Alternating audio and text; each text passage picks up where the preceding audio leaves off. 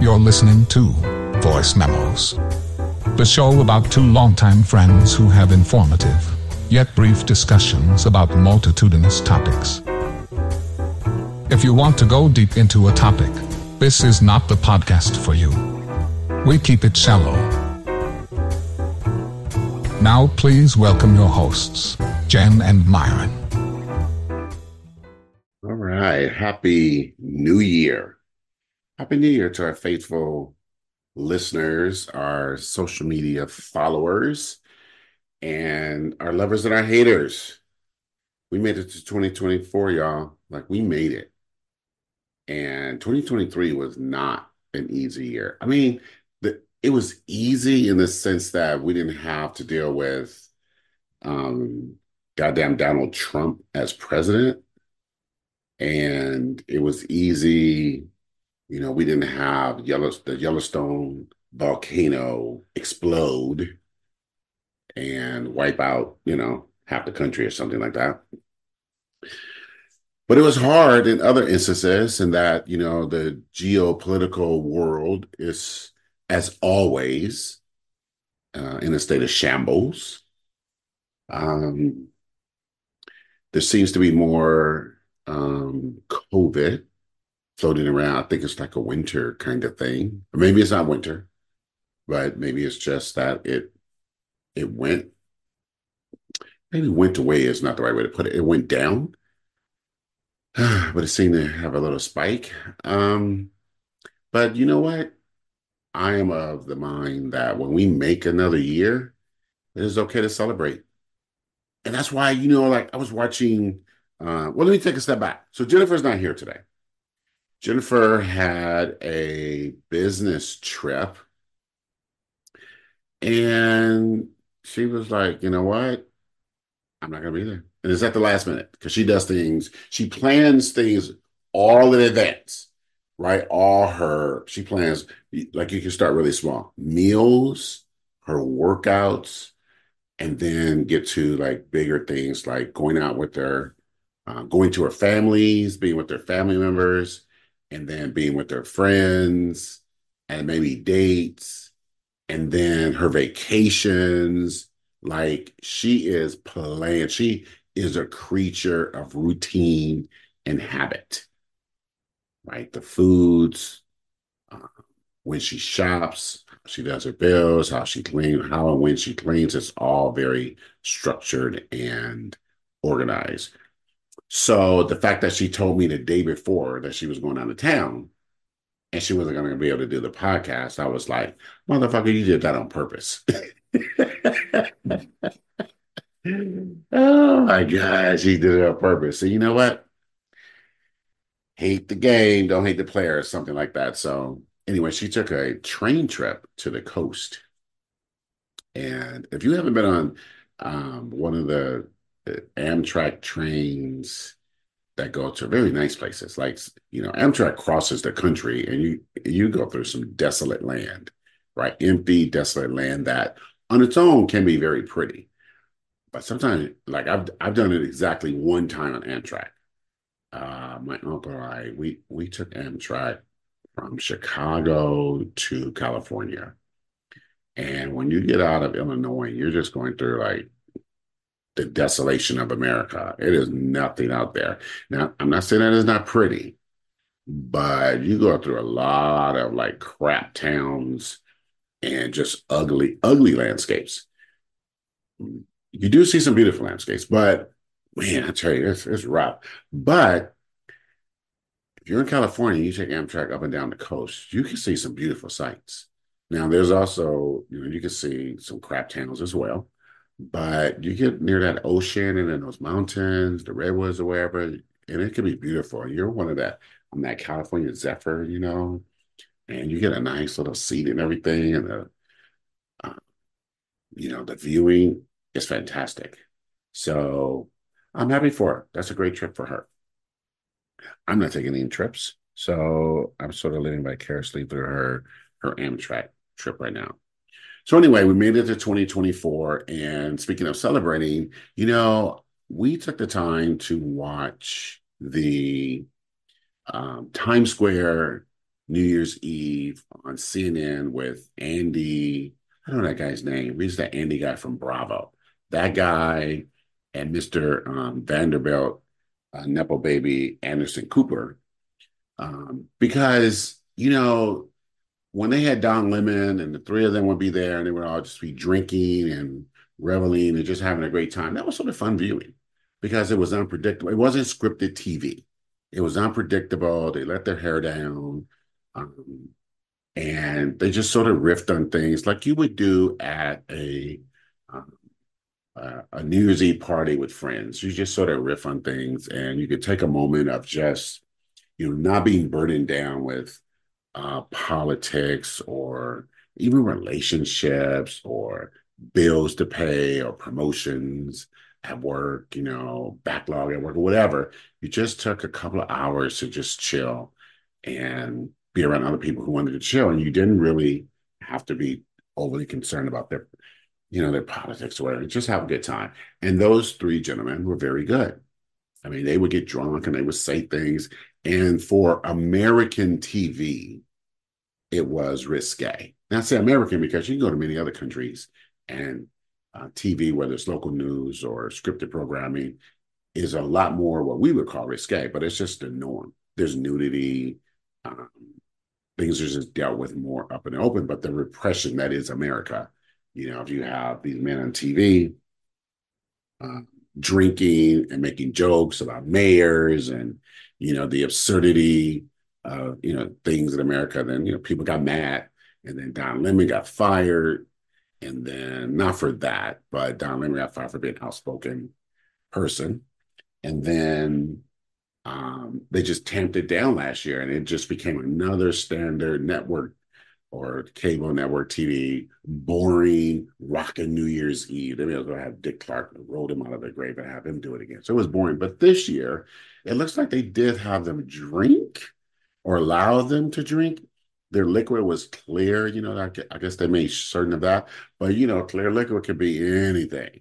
So, and they did seem to be having a good time. And as they went to different areas of the country, they had a group in the Bahamas, they had a group in Austin, and then finally a group in LA. You know, they seem to be having much more fun um, because they were drinking. Not that you can have fun when you not drink because I don't drink, you know, I still have fun. However, the the um, the fun of that program was seeing them just let their hair down and not hair down and not be so stuffy as corporate people will be. So anyway, the, it was very good. Um, and I was wondering, you know, because as I said, they went to the Bahamas, they went to Austin, and this was the CNN show, and they went to Los Angeles, but then there was another show um, uh, in Nashville on, on um, I don't know if it was probably CBS because they, they, they skew older and more white on CBS, so there's probably on CBS they did the Nashville, but then there was like Ryan C. Dick Clark's Rockin' New Year's Eve with Ryan Seacrest because apparently Ryan Seacrest has to do everything, and you know they were in different cities and stuff.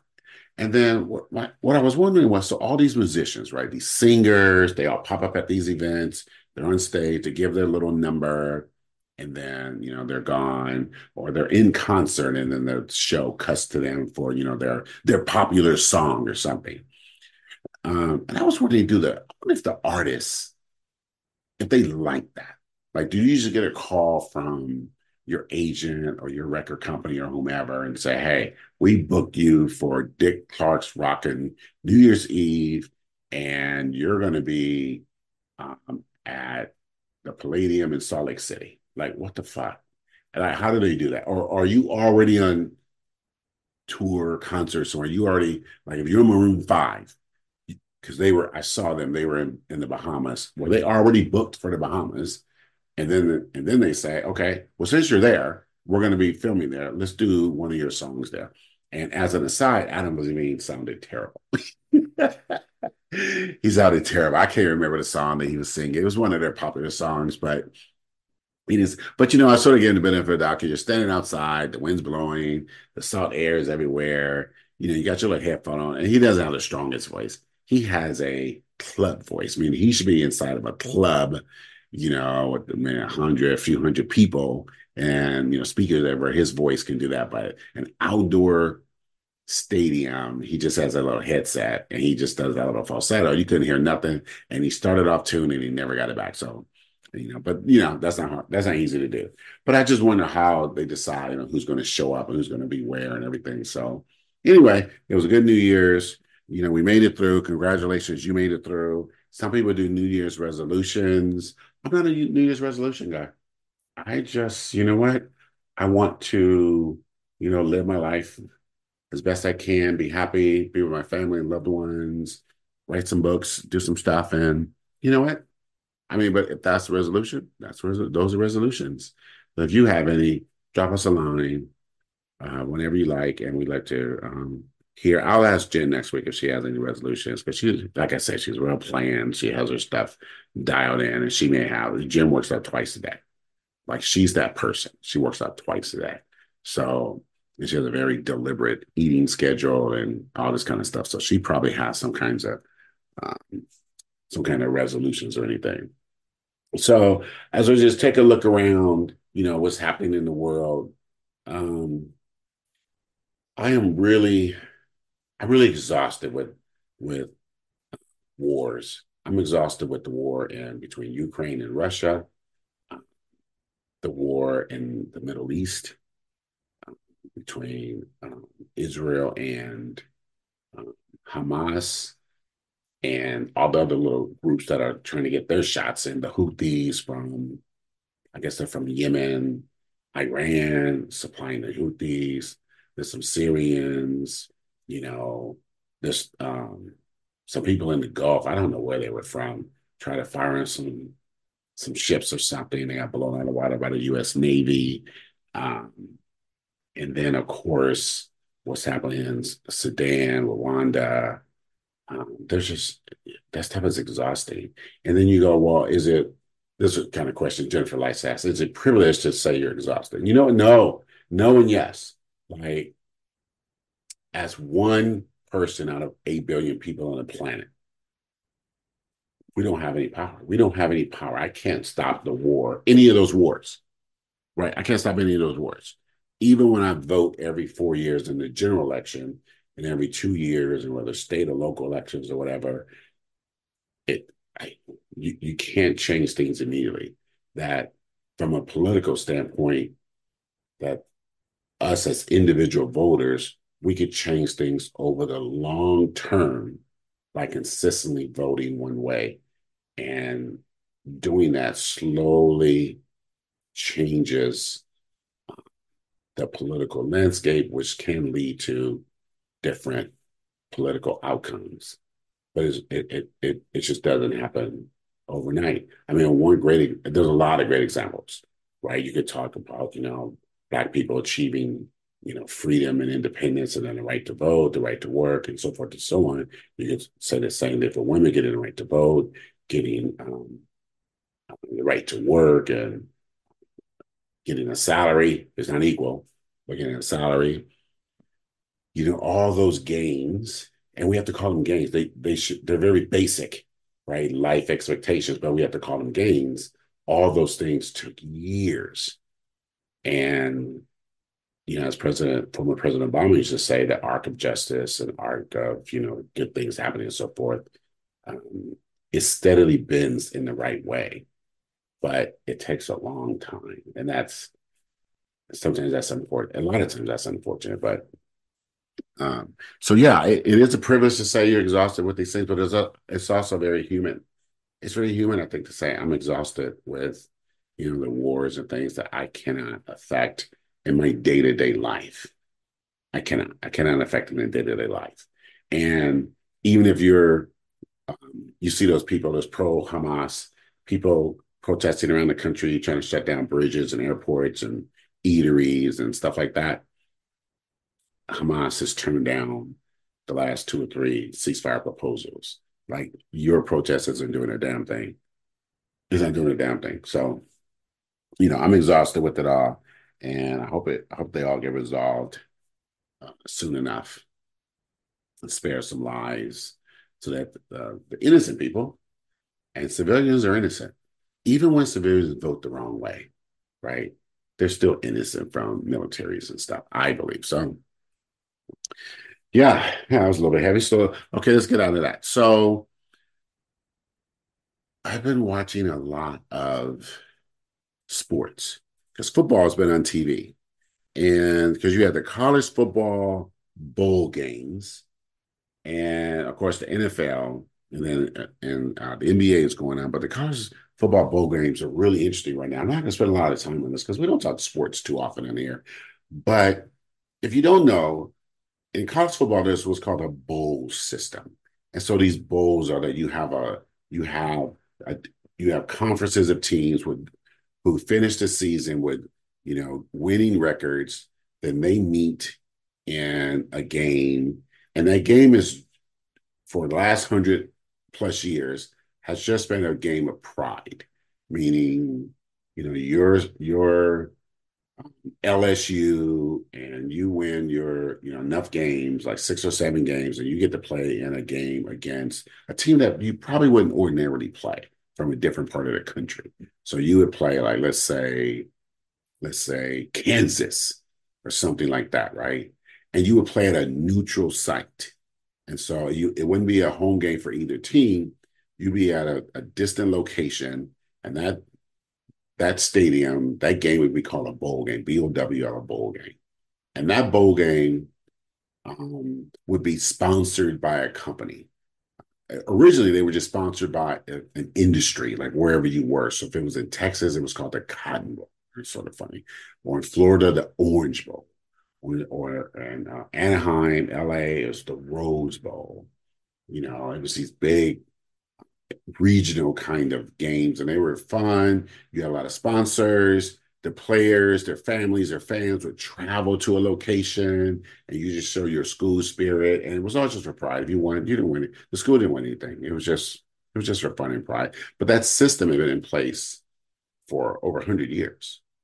And as a matter of fact, that's where the NFL, professional football, gets its name, the Super Bowl, because they were saying that uh, back in the 60s when the Super Bowl started was this will be the biggest bowl. It's going to be super, right? A Super Bowl.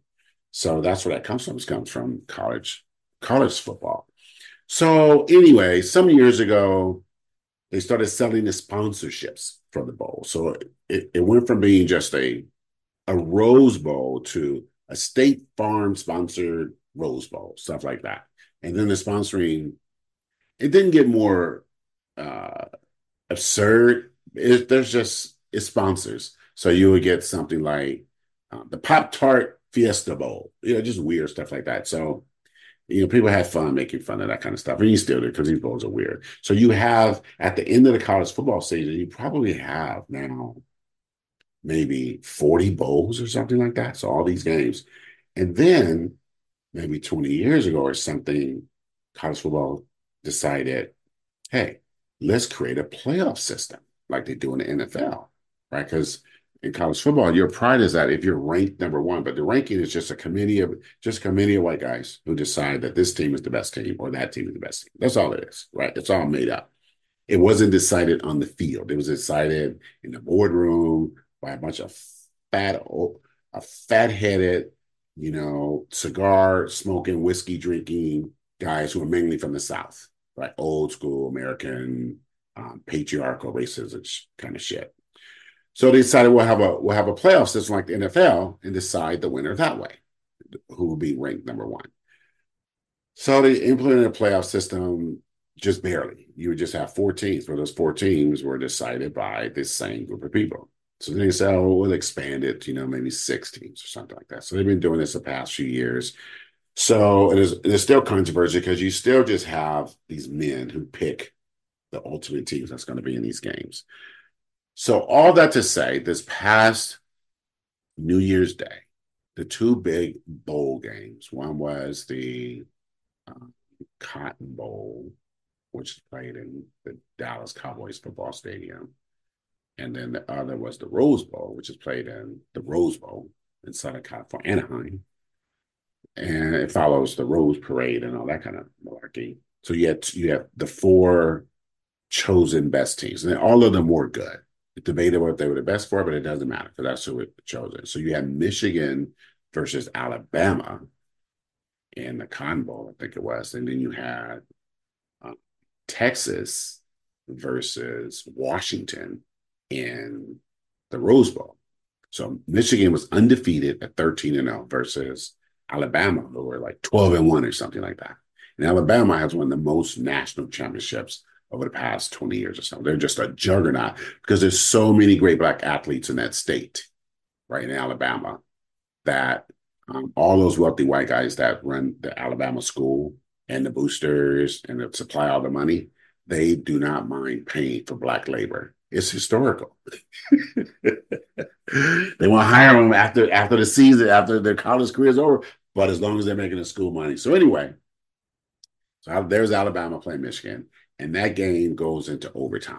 It was a great game. Goes into overtime. Alabama kicks a field goal, misses a field, I mean, kicks a field goal in overtime. The Michigan gets the ball. Michigan scores a touchdown, and they win the game. So Michigan goes to the national championship game, and in the season that their head coach Jim Harbaugh was suspended for three, four games because he had, he got caught cheating a like last year or the year before that or something like that. So so remember that name, Jim Harbaugh. So then in the California Rose Bowl game between Washington and Texas, they went back and forth, back and forth. And then finally, Washington seemed to close it out with like a minute to go. But then Texas gets the ball, scores, gets the ball back, and they actually have a chance to win the game on the last second throw, for just like 20 yards to touchdown. They do score touchdowns, fourth down, like oh, second to go or something crazy like that. And they don't get it. The guy in Washington knocked the ball away. So in the national championship, you have Washington versus Michigan. And, or as I like to say, the weed smoking blue states of Washington and Michigan, weed is legal and people have more fun, beat the southern repressed states where weed is illegal and people have less fun, Alabama and Texas. and so, but here's the opportunity we have. The coach, the head coach of Michigan, the cheating one who got caught and suspended for three games, is Jim Harbaugh. His brother is also, I don't know if his name is Jim Harbaugh too. I don't know. They, they seem like they're both named Jim Harbaugh. So let's just go with that. So the, his brother is the coach, head coach of the professional Baltimore Ravens. And the Baltimore Ravens right now, with one seat, one game left in the NFL season before the playoffs start, they are favored to go to the Super Bowl because they have the best quarterback in the league, Lamar Jackson.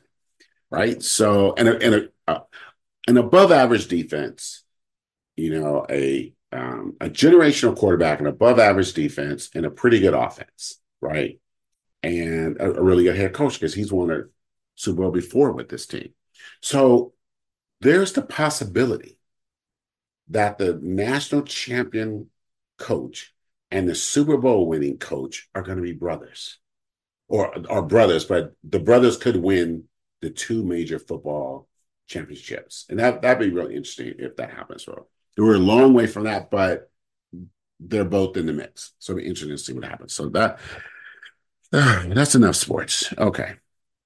Um, so we are today is January 4th, Thursday, January 4th. And then Saturday, we're gonna have the the infamous anniversary of the January 6th insurrection, the uprising, right?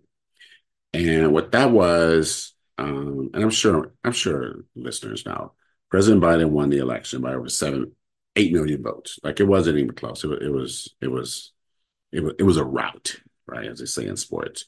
But Donald Trump and his team had long ago decided before the election that no matter the outcome, that they would do two things. They would say that they won, right? But even before the outcome was known, they would say that they won. And then they would say that the election was stolen, right? They would say they would go with both. And they did all that from November. You know, we knew that we knew we knew we knew President Biden won um, the night of the election, and we knew for certain um, he won. Him and he and Kamala Harris won the day after the election. Um, but Donald Trump's team decided that they weren't going to leave office. So from November, the first time this ever happened, right? Maybe since maybe going back to the Civil War or something like that. Um, after the election, Donald Trump and his team decided, nope, they didn't lose. So we went November, December, of him and his team saying not only did they not lose, they weren't leaving office. And then as his his people, and we got to be very clear who these people were. These were Steve Bannon, Jared Kushner, um, a lot of Harvard trained lawyers, um, Ivy League lawyers have plotted really insurrection. It's a coup d'etat. It's taking over government, right? They have pl- plotted and planned it. And so when it came time, he never conceded. He never thanked the um, incoming president. All those precedents that have been set through the peaceful transition of power is what, is what uh, we call it in this country. He just ignored all that. And then on January 6th, his his followers have been rallying themselves to get to the Capitol and force um, the Democrats out of office and force Donald Trump back in office. And um, if you're in the country, you saw this on television with your own eyes. You know, 10,000 people took over the Capitol. And think about that for a minute, for a moment. Because, you know, you're talking about one of the most guarded places on the planet right in Washington D.C., where Congress is. So those are our elected representatives and stuff. And they took that over because they did not want Congress to certify the election. Uh, it's the final part of the election. You have you have voters vote. You have the states submit their vote results. You have um, the states assign their electoral votes um, to the candidate who wins, and then you have that actual. It's a very old system. You have that process then going to Congress because the states present that information to Congress. Congress then says, yes, we've received this information. It's very formal. And we certify the selection, and this is the winner, this is the loser, so forth and so on. They had decided they would stop that process. And if they stop that process, that means that Donald Trump can remain president indefinitely. And they stormed the Capitol and they and they breached the doors. And we have a video of them breaching the doors, the Capitol Police being overrun, injured, trampeded. We have video of Congress people, Democrats and Republicans, and Republicans hiding and running for their lives and calling for help. And we have video of Donald Trump and his uh, advisors and family partying, just watching it all unfold, plotting, being happy that everything that you were taught about American exceptionalism and everything you were taught about the strength of American democracy and the future of the country, everything you, you were taught was tossed out the window because we got to be very clear because a significant portion of the population and of white and white men and, and white women did not want that to happen at Donald Trump's behest and encouragement. And they took over the Capitol. Now, we also got to be fair that there were also Latino people there, there are Asian people there, there are Black people there. But 90 something percent were white people, right? White people. And they they stormed it and they endeavored to, they had hangman's nooses, they had uh, zip ties, and they planned on killing people. And they got in. They ransacked Congress and the uh, offices of various Congress people, particularly the women. Uh, they stole things. They spread shit on the walls. They waved the Trump flag inside the Capitol, not the American flag, right? And finally, you know, the hours of watching this and watch, having the world celebrate the demise of America. Because remember, if America falls internally, no one's coming to help this motherfucker. No one. No one. No one. So we all saw it unfold. And then after months and months and months of hearings and data gathering and analysis, the Justice Department started bringing charges and arresting people. And I, I believe they have arrested um, somewhere around 12 to 1500 they sentenced a few hundred, and as an aside, the sentences haven't been long enough at all, long enough at all, and they have not arrested, charged, arrested any of the leaders. They've they've gotten the ground troops. So we'll see where that where that goes. So Saturday is the infamous anniversary of that national nightmare. That national nightmare. So I don't believe that there will be a replay of that, but I don't doubt that if you are an online person, you're going to see that shit online. Because in polling right now, Donald Trump's people and, Re- and Republican people have gone so hard in trying to change the history of what we all saw so that a significant portion of white people now polled say that it was the FBI, it was an inside job, just like they do for 9 11. They made up all these other things, even though our, we know what our eyes showed us. So it'll be interesting to see what happens on January, uh, January 6th this year. Hopefully, is nothing. Um, but like black people like to say, stay woke. Right. That's so that's that. So let me see. What are we watching this this week? I am watching. I saw a great series on Netflix. Um, it's the it's the new eight part series Harlan Coben mystery. Um, wow, I, have already forgotten the name. I'm, I'm going to look at it up while, while, while, we're talking. But it's a it's an eight it um it's an eight part series on Netflix. It's called Fool Me Once by Har- he's a writer Harlan Coben. And you can see his series on Netflix. He has a couple of series on Prime. They're, they're floating all around. So he writes murder mysteries, but he writes them, they're very layered stories. Let me tell you what I mean by that. Like most murder mysteries, there's a main murder, right? And you get to know the characters surrounding murder. So you know, the, the principals. So whether they're husband and wife, in-laws, co-workers, or something like that. And then you don't know who did it, obviously. And then as the story expands, all the people, all the people that surround that murder, he does it in, he writes it in, and they and they film it in layers.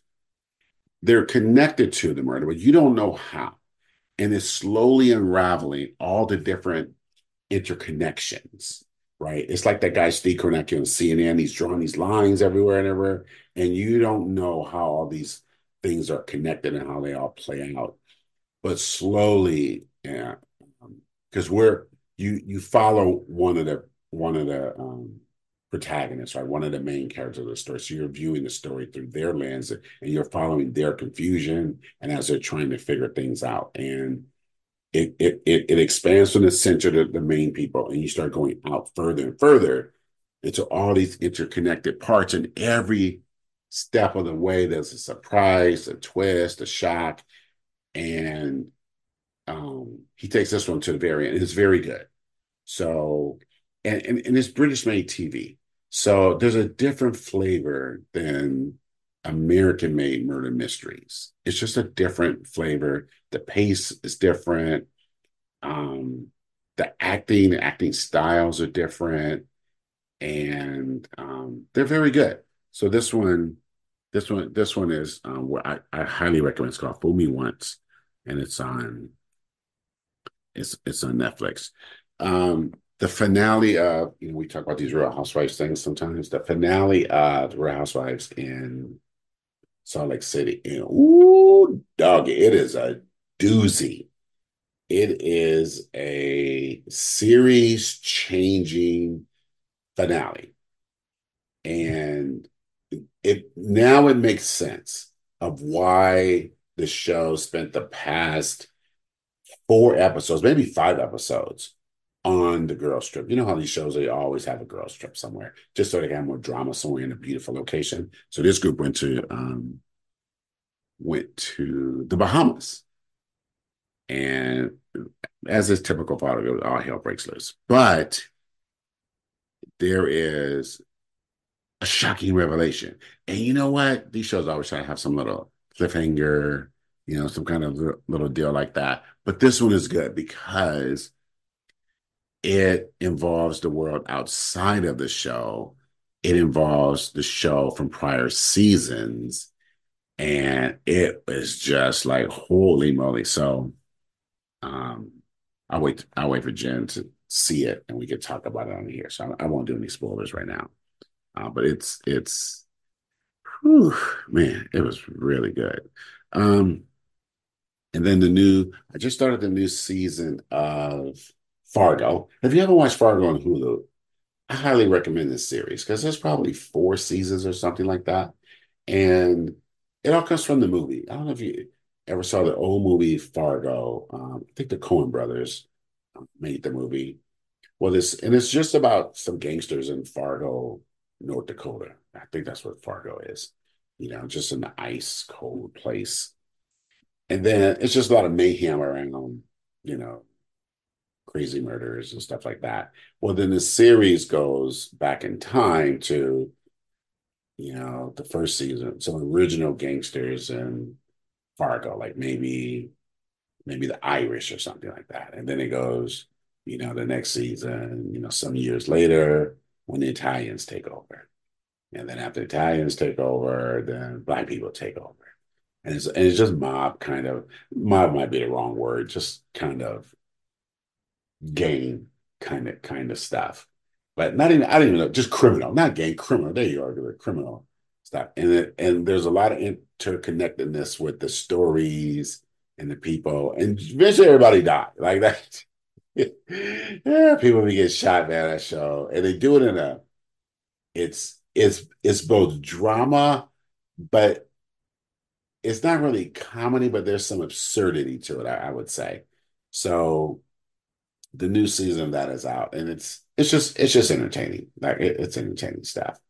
Um, and then the other thing I'm watching is, you know what? That's gonna sound sort of retro, but we decided to watch some episodes of Family Feud with uh what's the guy with the mustache name? Steve Harvey. Man, that Steve Harvey guy. Whew. Um, the show, I just like it. I used to watch it as a kid. I thought, we gotta watch the show. So it's the exact same show. You know, the family, you gotta guess how people polled and stuff.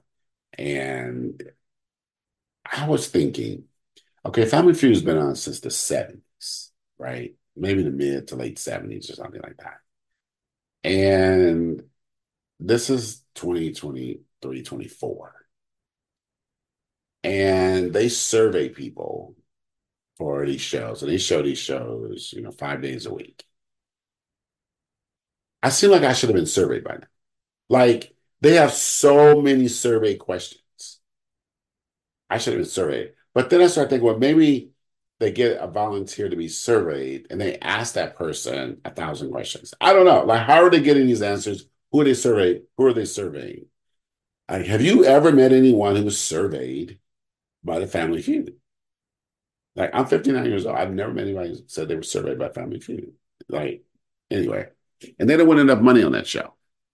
Um, well, speaking of uh, Steve Harvey, Steve Harvey, along with Cedric the Entertainer and a couple other uh, comedians, really got put on blast by the comedian Katt Williams. Now, if you don't know Katt Williams, Katt Williams is uh, a comedian, and Katt Williams is a comedian in the vein of, say, Richard Pryor and George Carlin.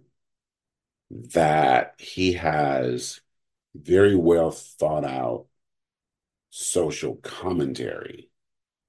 And in that social commentary, he sees the absurdity of things and from there he pulls his jokes right? And so his jokes are not one liners or gags or anything like that. They're deeply thought out uh, situations and jokes. And i think personally i think that Katt williams does what dave chappelle thinks he's doing right? Um, so anyway, Katt Williams is, is a deep comedic thinker, a deep thinker who's a comic is a better way to put it. So anyway, he did a sit down interview with Shannon Sharpe. Shannon Sharpe has a podcast. He does little interviews and stuff. And Katt Williams riffed on, you know, the, the comedy game. And he put comedians on, he put a lot of com- comedians on blast. And one part in particular, it's a it's a long interview and it's a very entertaining interview.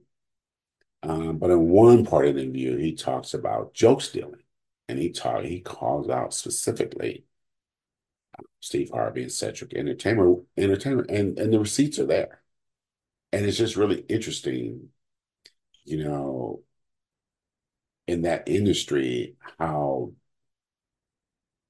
guarded that is, how your routine, your setup, your your joke, and that's a very simplistic way of putting it, can be stolen because you're doing these things in public.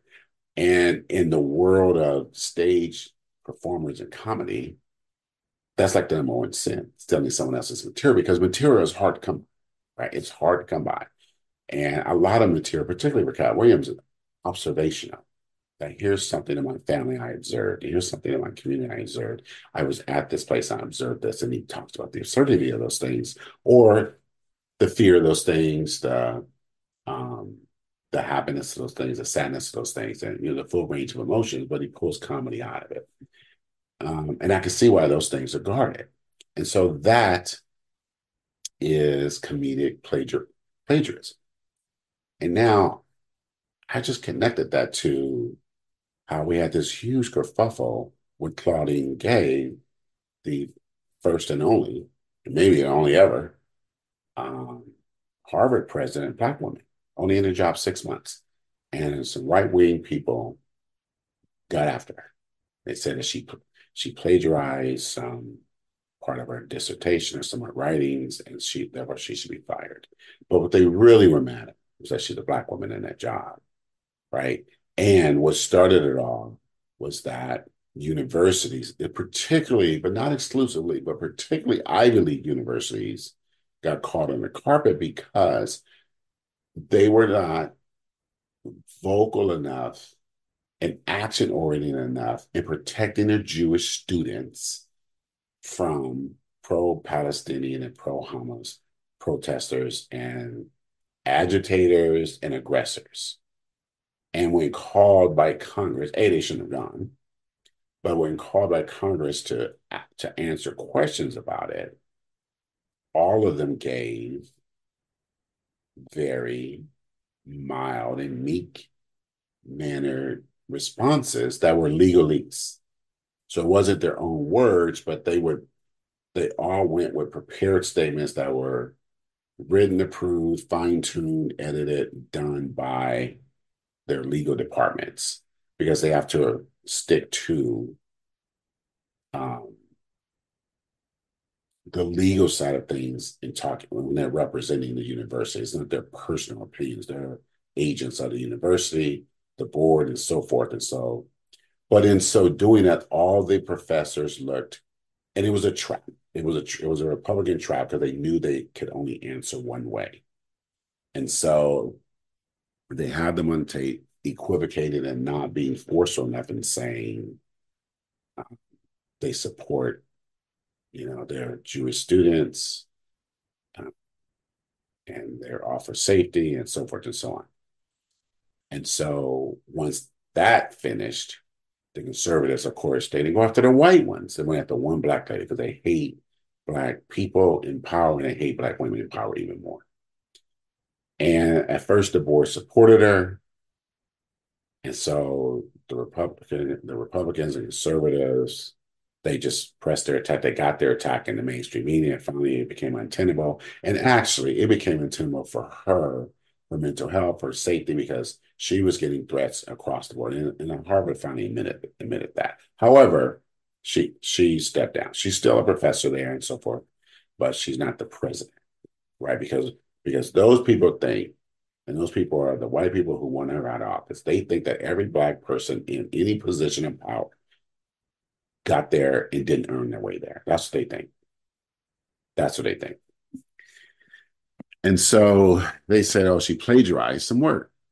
Now, now all throughout her career, and even with the Harvard vetting committee and hiring committee, everything was explained like low level, maybe a miscitation or something like that, or misquotation or something.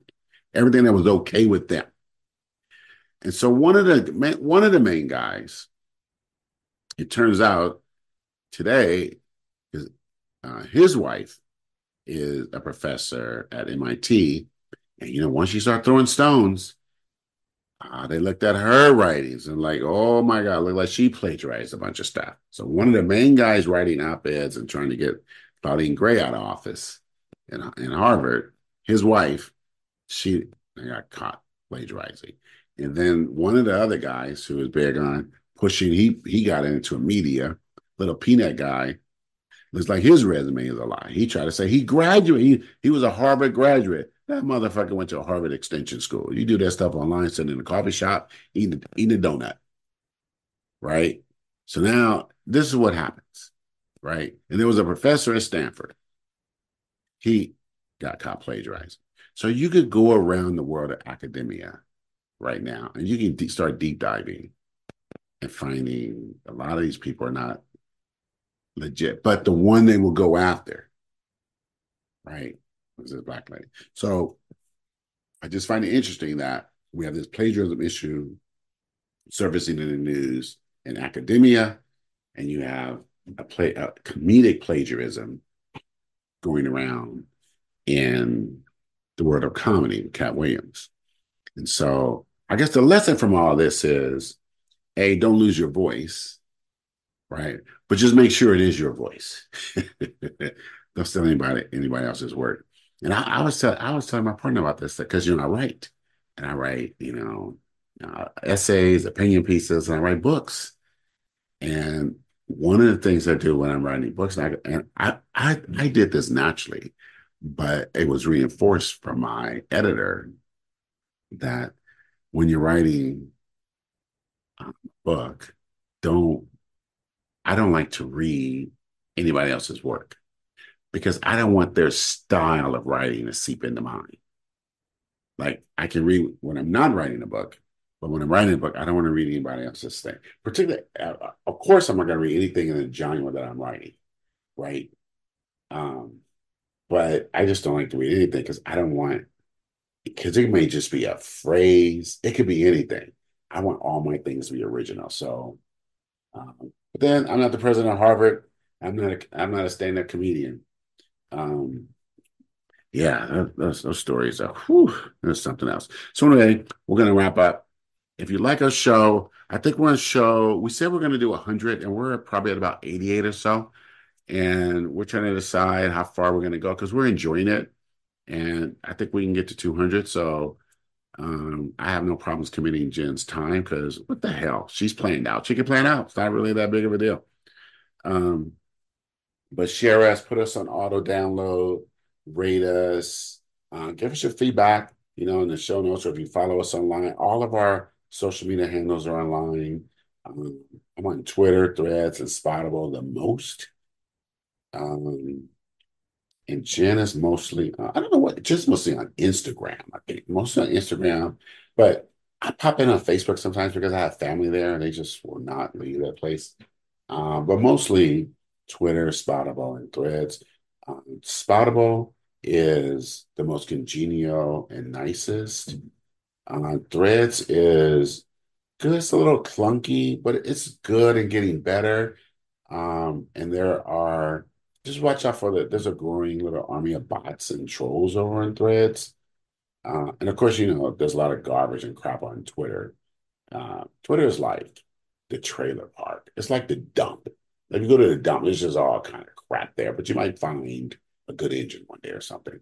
Um, so, yeah, find us in any of those places and shout us out. Love to hear from you. Hope you have a great uh, first week of 2024. Happy New Year, and we'll talk to you soon. Peace out. Love this podcast? Be sure to like, subscribe, and leave a review. Visit the episode description to find out how you can connect with the hosts on social media. Voice Memos is a production of Dear Dean Publishing. All rights and trademarks reserved. No portion of this podcast shall be reproduced commercially without consent.